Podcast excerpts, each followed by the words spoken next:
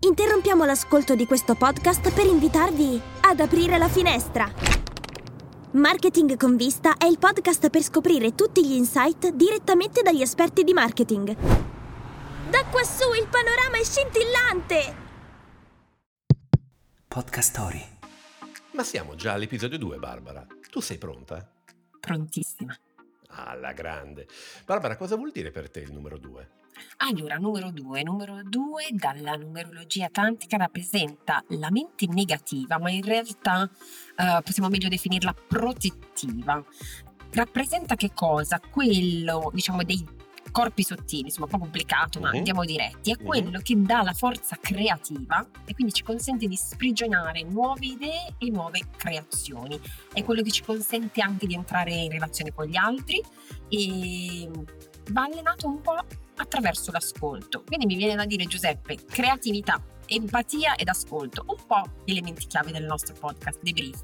Cosa ne pensi? Eh, immagino proprio di sì e io ho bisogno di imparare l'ascolto, quindi assolutamente sì. Diciamo che io se penso al numero 2 il primo pensiero è sempre Star Wars episodio 2 l'attacco dei cloni, solo che l'episodio 2 di Star Wars in realtà è il quinto film e quindi il che mi lascia abbastanza confuso e interdetto. Comunque il numero 2 è strano, il primo numero primo ed è l'unico ad essere anche un numero pari primo, gli altri sono tutti dispari.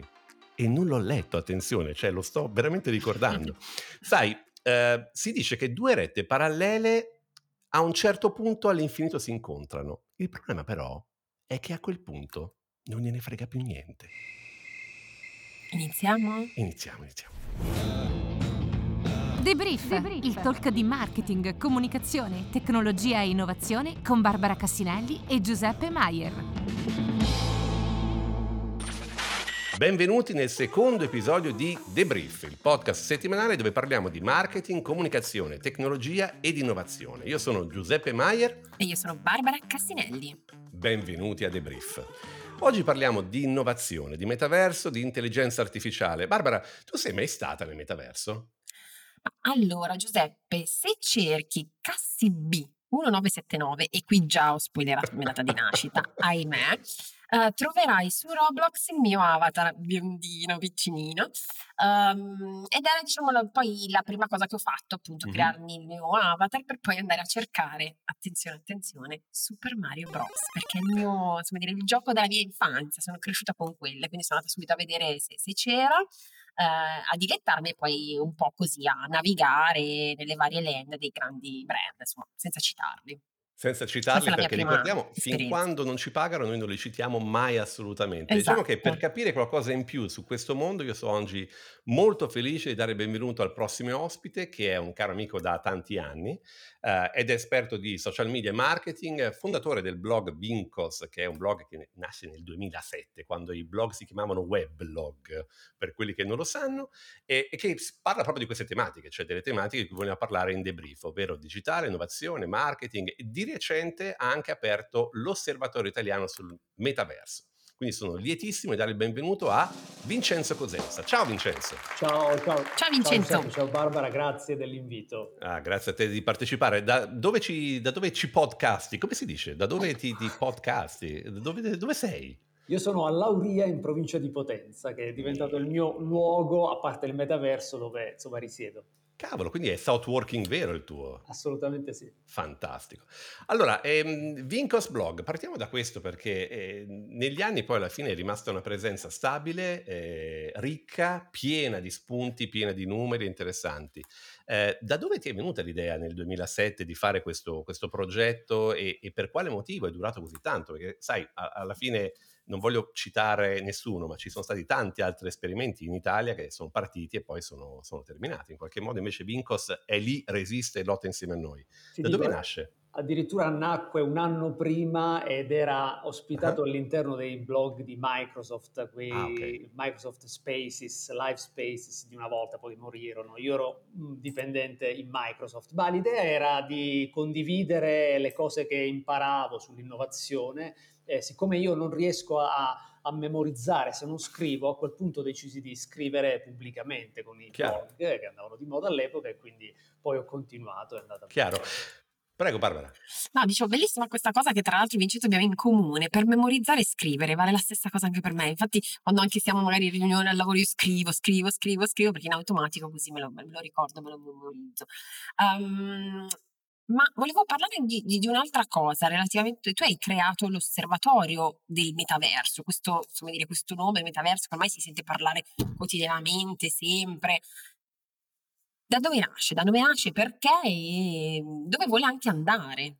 Ma anche qui l'idea era quella di imparare e seguire l'evoluzione delle tecnologie correlate a questo concetto di metaverso. E quindi eh, siccome lo stavo già facendo attraverso il mio blog ho deciso di rendere un po' autonomo questo progetto. E quindi c'è un sito osservatoriometaverso.it dove seguo questa evoluzione con notizie, approfondimenti, facendomi aiutare anche da altri esperti del settore per cercare di tenere appunto l'occhio sotto osservazione eh, questo, questo, fenomeno che mh, probabilmente sarà la prossima evoluzione di internet, magari ci vorranno 10 anni, 15 anni, mm. ma io immagino appunto una internet non più soltanto eh, visiva, testuale, siamo stati abituati a, a, vederla all'inizio solamente testuale, poi si sono aggiunte le foto, poi i video. Io immagino poi una internet che avrà una, una tridimensionalità, quindi avremo anche dei luoghi, saranno la maggior parte, nei quali incontrarsi in, in tre dimensioni con un nostro avatar, quindi cambierà tutto e quindi mi sto interrogando proprio su cosa cambierà per noi, per i brand soprattutto. Chiaro. E la cosa che mi incuriosisce di questo tema, eh, detto che condivido assolutamente quello che dicevi, per cui siamo in un mondo 2D oggi con internet, l'idea di poter arrivare a un mondo 3D è tanto affascinante quanto certa, no? Anche se eh, il problema qua è che, per chi ha qualche annetto in più si ricorderà, è un po' come essere qualche anno fa quando si parlava dell'anno del mobile. L'anno del mobile è stato l'anno del mobile dal 2013 più o meno fino agli ultimi, agli ultimi mesi. E, e, quello che è successo è che eh, è stata necessaria no? un, po' una componente strana fra tecnologie, bisogni degli utenti, prima di arrivare effettivamente ad avere un contesto come quello attuale dove viviamo, dove c'è la, il mobile come centro della nostra esperienza digitale.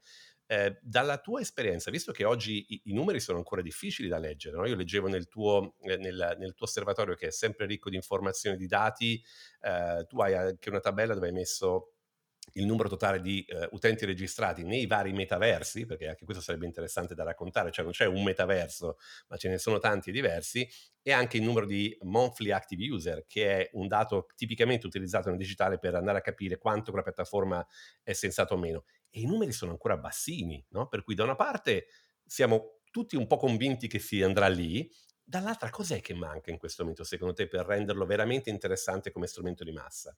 E mancano tante cose, ci sono dei okay. problemi tecnici sicuramente per arrivare a, ad un livello di immersività davvero eh, elevato. Basti pensare per esempio ai, ai visori, no? i visori che ci sono oggi hanno già un prezzo abbordabile, però sono anche un po' pesanti, dopo un'oretta iniziano a dar fastidio, cioè non sono alla portata di tutti, quindi lì ci dovrà essere sicuramente una evoluzione in termini eh, tecnologici, ma anche come dire, eh, ci, sarà, ci, sarà, bisogno di uno sviluppo anche delle reti, uh-huh. Saranno, dovranno essere delle reti molto più veloci, a più bassa latenza, perché nel momento in cui noi dovremo incontrarci in un ambiente tridimensionale avremo bisogno di garantire una fluidità proprio delle nostre certo. azioni, anche di questo dialogo. E in tre dimensioni diventa tutto molto difficile, soprattutto se in quel luogo non ci sono due persone, ma magari ce ne sono cento. Eh, quindi tantissimi problemi anche di standard. Pensate che oggi un'azienda se volesse investire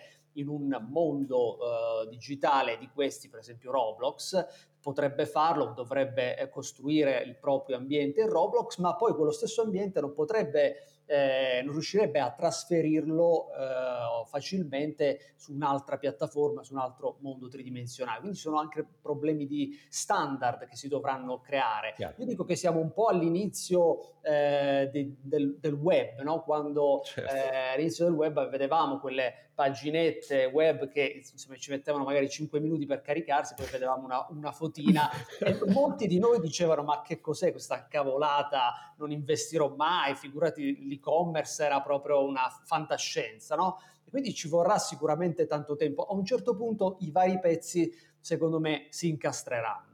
Chiaro. Vincenzo, parto da questa cosa quando dicevo che cos'è questa cavolata, nel senso che un po' il metaverso, se lo guardiamo anche un po' da, da chi insomma, dire, non è dentro la tecnologia e quant'altro, un po' resta lì con questa cosa così nell'etere, ma che cos'è, che cosa non è. Ehm, secondo te, a livello proprio di metaverso e vita quotidiana, metaverso per, per noi, nella quotidianità, nella socialità, nelle relazioni, com'è che sta cambiando, com'è che potenzialmente può cambiare il nostro modo anche di, di, di, vivere la giornata, di relazionarci, di incontrare gli amici, di giocare, di lavorare, qualsiasi cosa? Beh, eh, io guardo proprio l'esperienza dei, dei più giovani che eh, già oggi utilizzano piattaforme come, come Roblox, come Fortnite, eh, Minecraft, proprio per incontrarsi dopo la scuola, per esempio. No? Quindi non lo fanno più attraverso Facebook, Instagram, ma si incontrano lì e chiacchierano.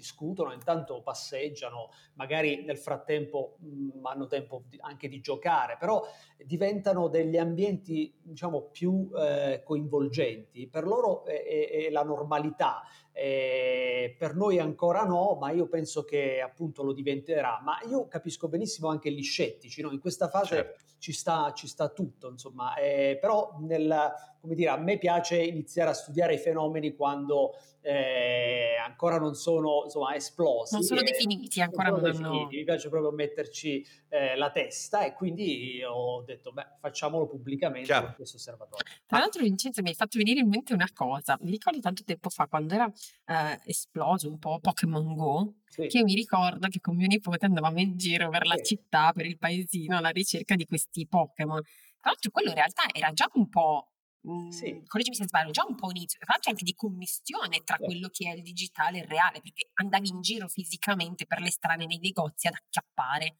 questi Pokémon. Assolutamente no? sì, e infatti cioè, il concetto di metaverso per alcuni è eh, molto vicino al concetto di realtà aumentata, proprio per Niantic, l'azienda che ha creato Pokémon, per Apple eh, anche è un concetto più simile a, a, questo qui, cioè a un'ibridazione del mondo fisico e del mondo eh, digitale. Quindi le forme potranno essere tante, però sicuramente andiamo in una direzione di maggiore immersività e coinvolgimento. Chiaro. E poi lì dovremo capire quali possono essere gli strumenti per renderci uh, comunque attraenti a, all'altro sesso, al nostro stesso sesso, a seconda dei gusti, anche avendo indosso uno strumento in realtà aumentata, perché a oggi quello che succede quando ci mettiamo addosso un casco è che diventiamo improvvisamente invisibili uh, per qualunque altro essere umano. Um, questo mi porta anche a, a, due riflessioni. La prima è che noi stiamo tutti quanti aspettando che arrivi Apple no? con questi strumenti, perché esattamente come sul mobile probabilmente la rivoluzione vera è nata nel momento in cui hanno portato l'iPhone, siamo tutti un po' caldi ad aspettare di vedere come interpreteranno loro queste tecnologie.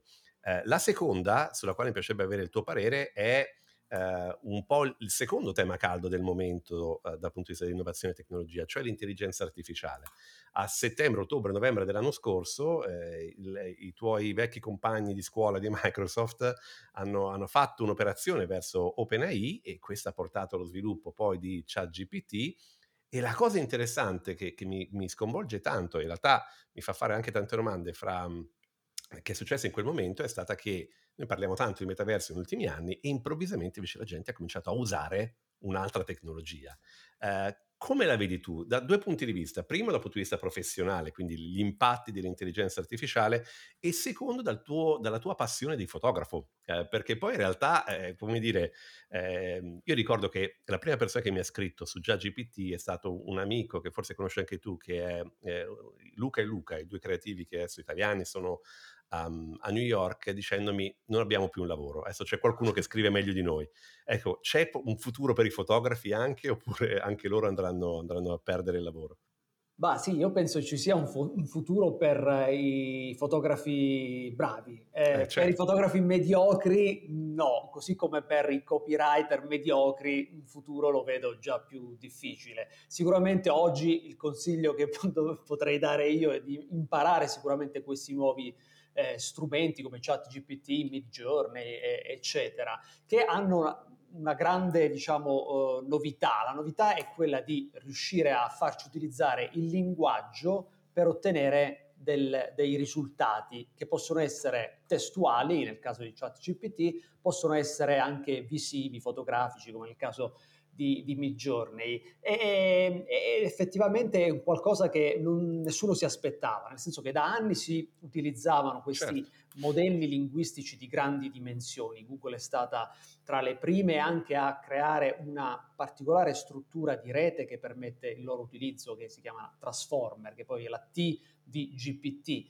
Eh, però all'improvviso eh, OpenAI è riuscita a mettere insieme diciamo, l'ambito di ricerca con l'ambito ingegneristico e con una UI giusta e quindi ha tirato fuori questo strumento che è venuto fuori anche un po' eh, casualmente, cioè neanche Chiaro. loro si aspettavano che eh, fosse così, diciamo, perfetto. Eh, anche se perfezione non è eh, certo. il termine giusto, perché stanno comunque aggiornandolo in continuazione, però all'improvviso hanno trovato l'ingrediente segreto, cosa che Google non era riuscita a trovare perché, come dire, il team di ricerca che mm-hmm. lavorava sui modelli linguistici di grandi dimensioni era separato da un team di ingegneri. Oggi hanno deciso di far collaborare questi team, quindi i team di DeepMind, che è il laboratorio diciamo, di ricerca più avanzato di Google, di Alphabet, e eh, gli ingegneri di Google lavorano insieme per cercare di capire cosa portare sul mercato davvero. Quindi insomma vedremo tante, tante novità sicuramente in questi prossimi mesi.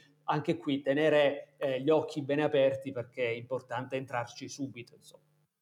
E quindi Vincenzo dovremmo sempre di più abituarci a vedere delle immagini come per esempio quelle di eh, Slumdog Millionaire, che quelle immagini diciamo nella baraccopoli più grande di, di Mumbai, tra l'altro ci, ci, sono stata diversi anni fa, quindi è anche veramente impressionante vedere la qualità sì. delle immagini, pazzesca. E poi quella, insomma, dire che sta spopolando ultimamente sui social, che è quella del Papa con questo piumino bianco, sono fantastiche oggettivamente. Sì, sì, sì, eh, sempre di più. Insomma, oggi io onestamente sono il primo a chiedersi quando vede un'immagine strana, particolare, se è davvero, se è vera, se è stata scattata eh, da un fotografo effettivamente oppure è stata prodotta artificialmente e penso che dovremmo un po' tutti allenarci a questo tipo di mm, mindset, no? di, di, pensiero. Eh, io penso che anche eh, fin dalle scuole, cioè la scuola dovrebbe farsi, secondo me, promotrice proprio di una, di una didattica che insegni, spieghi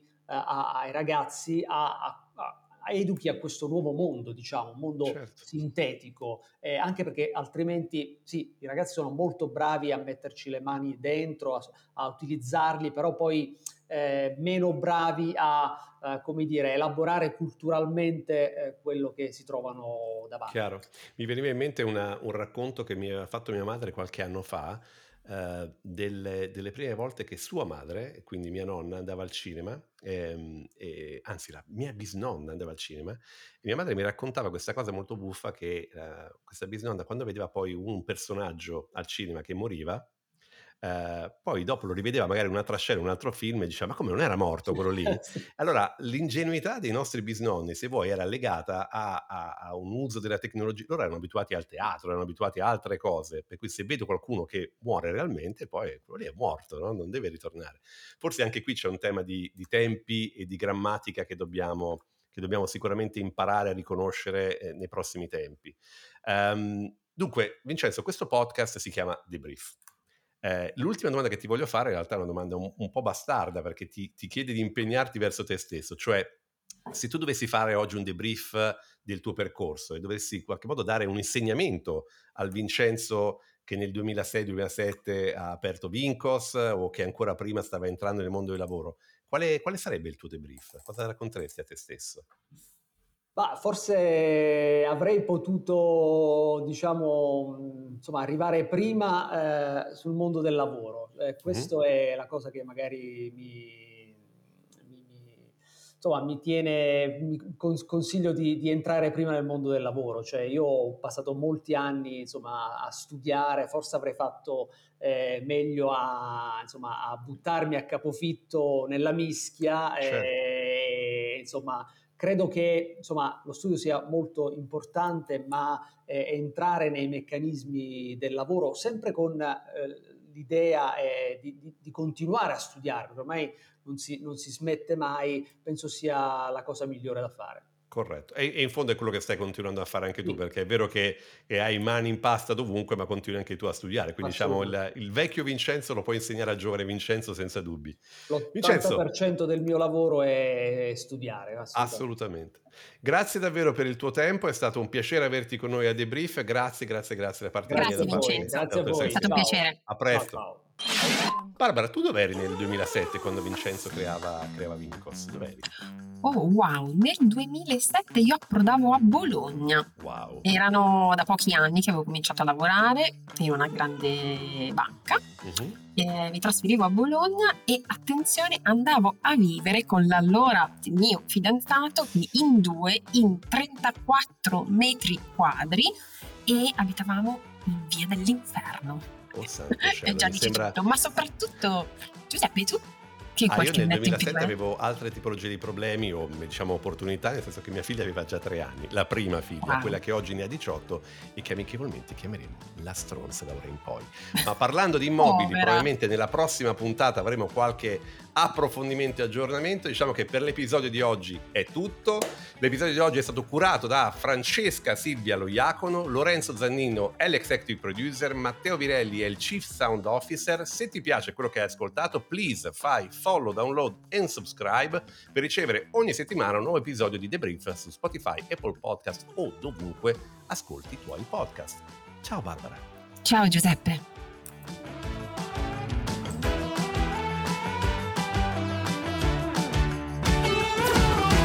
The Brief è una produzione di Podcast Story, la prima podcast factory italiana. Scarica l'app per non perdere altri interessanti podcast.